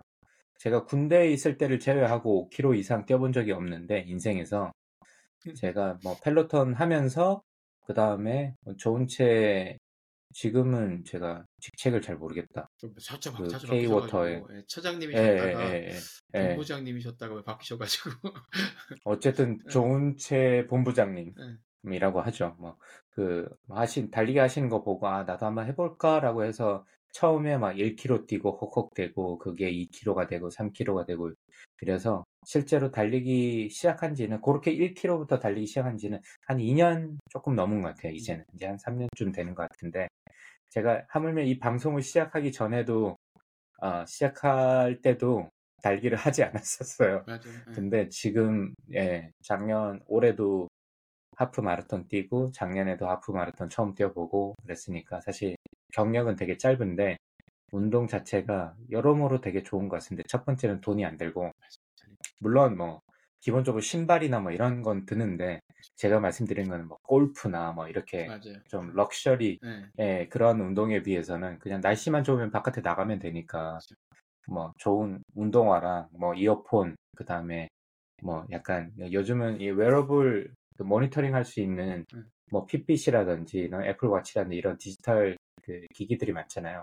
그래서 요 정도 있으면 아무나 그냥 쉽게 할 수 있는 거고 처음에 굳게 빡세게 안 뛰어도 되니까 그렇게 해서 시작을 하는데 이렇게 뛰다 보니까 일단 잡념도 없어지는 것 같고 스트레스도 많이 없어지는 것 같고 어 그리고 뭐 계절의 흐름도 바깥을 뛰니까 저는 집에 트레드밀도 있는데 그래도 바깥에 뛰는 걸 좋아하거든요. 근데 바깥에 뛰면 날씨가 좀 추우면 추운 대로 뭐 더우면 더운 대로 뛰는데 그런 계절의 변화도 좀 볼 수 있고 그러면서도 좋고 근데 딱 뛰다 보면 한 오 분 정도 딱 처음에 뛰면 삼 분에서 오 분 사이에 제 몸을 좀 알 수 있더라고요. 아 오늘은 오래 갈 수 있겠다. 아, 컨디션이 좋구나. 아 오늘은 뭐가 좀 안 좋은데 뭐 이런 것들이 확 느껴져요. 예, 네, 그게 그래서 그런 것도 아 이게 좀 이쪽이 안 좋으면 아 오늘은 좀 쉬었다 이런 거를 좀 확실히 좀 느낄 수 있는 것도 있고 어, 그러다 보니까 물론 이게 쉬운 거는 아닌 건 맞는데 연습을 하면 누구나 할 수 있는 거기 때문에 특히 조금 한 십 킬로미터 정도를 목표로 두고 처음부터 그렇게 하라는 말씀은 아닌데 그렇게 십 킬로미터 정도까지는 제가 볼 때는 트레이닝을 하면 누구나 쉽게 하실 수 있는 어, 운동이기 때문에 여러분들 특히 이제 사십 대 우리 배 나오기 전에 한번 그 도전을 해보시면 좋겠다는 생각이 들었고 그래서 저는 이제 내년에는 한번 풀 마라톤을 뛰어보는 게 제 개인적인 목표인데 저는 저 미쳤다고 생각했어요. 원래 풀 마라톤을 뛰는 사람 저건 사람이 할 짓이 아니다라고 생각했는데 이거 한번 해볼까라는 생각이 들 정도면 아 저도 조금 미쳐있는 것 같긴 합니다. 근데 그만큼 그 나름의 매력이 있는 어떤 운동인 것 같고 운동 효과도 굉장히 좋은 것 같고 사실 네, 그래서 맞아 달리기만큼 효과 좋은 운동이 없기는 하죠. 보면. 음, 뭐 어떤 분들은 무릎이 안 좋고 관절이 안 좋고 뭐 이런 말씀을 많이 하시는데 뭐 그건 제가 뭐 의학적 지식이 없어서 코멘트를 달 수는 없지만 근데 어떤 분들은 그런 글도 봤어요. 뭐 마라톤을 한 천 번 정도 뛴 분의 무릎 사진을 찍었는데 전혀 문제가 없더라. 그러니까 제가 볼 때는 우리가 그렇다고 풀 마라톤을 천 번 뛸 이유도 네. 없고 그렇게 하지도 못하고 할 필요도 없지만 십 킬로미터 정도 뛰어서 무릎이 나가는 거는 어, 그거는 그냥 몸에 원래 무지가 있게 아닐까 뭐 라는 생각을 하면서 네. 무리하지 않고 뛰면 사실 십 킬로미터 정도는 뭐 다들 빨리 네. 뛰려고 하지 천천히, 않으면 네, 네, 천천히 뛰시면 됩니다. 맞아요. 천천히, 천천히 뛰시면 뛰면... 네. 그래서 그렇게 이렇게 좀 이 엔듀런스를 늘려가보는 그러니까 오랫동안 뭔가를 하는 걸 늘려가보는 그 경험을 하는 자체가 무엇을 하더라도 그게 뭐 책을 읽더라도 그렇고 뭐 글을 쓰더라도 그렇고 항상 저희가 인내의 힘을 갖고 오랫동안 하는 게 힘들잖아요. 지속적으로 하는 게. 그래서 그런 거를 테스트해 볼 수 있는 그리고 실험해 볼 수 있는 아주 좋은 그리고 아주 간편한 방법이 아닐까 싶어서 여러분들도 그런 의미에서 한번 해보시면 좋을 것 같고, 특히 사십 대 저희 뭐 여러 가지 질병들이 많이 찾아오는 나이잖아요. 그럼요. 네. 이럴 때 네, 바깥에 이렇게 좋은 공기와 함께 뛰어오시면 어떨까라는 측면에서 달리기를 오늘 추천드리고, 저희 와이프가 에피소드를 하나 간단히 말씀드리면, 저희 와이프가 어제 십오 년 된 코트를 꺼냈더라고요. 어디 같이 음. 어디 갈 일이 있어가지고. 그래서 십오 년 만에 옷을 입었는데, 제가 오늘 세 명한테 그런 이야기를 들었어요. 십오 년 전 옷이 맞네. 놀랍다. 자, 그래서 저는 그게 아 이게 다 달리기 덕분인 것 같다. 물론 뭐 저는 뭐 사이 실내 인도어 사이클링 펠로톤도 합니다만은 그걸 통해서 달리기를 했는데, 달리기도 뭐 사이클이 사실 굉장히 이게 좀 힘든 운동이잖아요. 그래서 굉장히 힘든 운동인데 반해 달리기는 또 달리기 나름의 매력이 있더라고요. 여러분 전혀 다르죠. 쓰는 근육도 다르고. 네, 그러니까 달려보시면 좋을 것 같습니다. 그래서 오늘 일 킬로미터 꼭 달려보시길 추천드립니다. 좋습니다. 자, 저희 십이월 이일, 이천이십삼 년 십이월 이일 날 해보는 방송, 세계 최초라고 주장하는 와이파이 이원 팟캐스트 라이프타임 러너가 되고 싶은 두 아재가 들려드리는 미국 스타트업 테크 기획의 조강의 사센트는 애플 팟캐스트, 팟빵, 구글 팟캐스트, 스포티파이에서 들으실 수 있고요. 그 다음에 유튜브에서 시청하실 수 있습니다. 어, 아직까지 뭐 쪼강님이 지난번에 한동대 가서 광고를 많이 해주셔가지고 우리 청취자 수가 기하급수적으로 늘어서 지금 서른여덟 명으로 제가 기억을 하고 있는데, 네, 좀 창피하네요. 그렇죠. 뭐 그런 거 어, 게, 한동안 안 봤더니만 개의치 않으려고 했는데, 쪼강님이 그렇게 바깥에서 홍보하고 나 유튜브 찍고 다녀라고 얘기하기에는 너무 창피해서 아, 좀 죄송스럽긴 하네. 그래서 많이 사랑해 주시면 좋을 것 같고, 앞으로 자주 뵙도록 하겠습니다. 네. 아, 팟캐스트에 대한 의견은 페이스북 페이지나 디 알 닷 씨 에이치 오 지 엔 지 앳 지메일 닷 컴으로 연락해 주시기 바랍니다. 그럼 올 한 해 잘 마무리하시고요. 한국은 지금부터 이제 연말, 그렇죠. 송년회 모임들 많이 아, 네. 송년회라고 하니까 또 옛날 기억이 많이 나네. 엄청나게 술 먹었던 것 같은데. 그렇죠. 네. 이제는 조용히 집에서 보내고 있는 강박이 네, 가족들과 함께. 그리고 그 크리스마스 트리는 꾸미셨더라고요, 예쁘게. 아 그냥 뭐 플라스틱이에요. 예, 올해는 이제 네. 예, 나무 안 사고 있는 걸로 하기로 네. 했습니다. 그 나무에 나름의 매력이 있다고 하던데 저는 한 번도 안 사봤어요. 아 작년에 나무를 샀었는데 좋긴 하더라고요. 음. 이게 넣어놓고 물을 밑에 밭에 받쳐놓으면 한 달 내내 은은하게 그 주변에 가면 소나무 향이 나요. 그래서 좋긴 아, 그렇다고 한데, 하더라고요. 네, 좋긴 네, 한데 네. 올해는 아 가격도 작년에 비해서 많이 오르기도 했고 음. 네, 처리하는 것도 귀찮기도 하고 그래서 일단은 올해는 그냥 네, 네. 있는 걸로 하자. 예전 몇 년 전에 사놨던 거 플라스틱으로 아, 그, 네, 아이들 동의해서 이렇게 해놨습니다. 네, 쪼박님의 사진을 보고 많은 분들이 그 크리스마스 트리 옆에 이게 펀칭백도 있고 펠로톤 자전거가 있어서 산타도 펠로톤 타고 돌아갈 집이다. 아, 그렇죠. 산타 할아버지도 예, 건강 관리 하셔야 돼요. 비가 많이 나와가지고 예, 막 통풍, 고혈압, 뭐 당뇨 다 있으실 것 같은데 예, 오셔가지고 펀치 몇 개 치시고 예, 사이클 그러니까. 타고 가셔야. 예, 네. 네, 그래서 뭐 그 연말 준비 잘 하시고 여러분들도 술 많이 드시지 마시고, 쪼박님이 오늘 페이스북에 글을 남겨주셨는데 음주운전 하지 마시고요. 하지 마시고, 네. 아, 네. 술은 뭐 맥주 한 잔 정도가 적당한 것 같습니다. 어, 공익, 공익방송 느낌인데 오늘은. 네, 그러면 다음에 연말 저희 올해 마지막 방송으로 찾아뵙도록 하겠습니다. 감사합니다. 감사합니다. 네.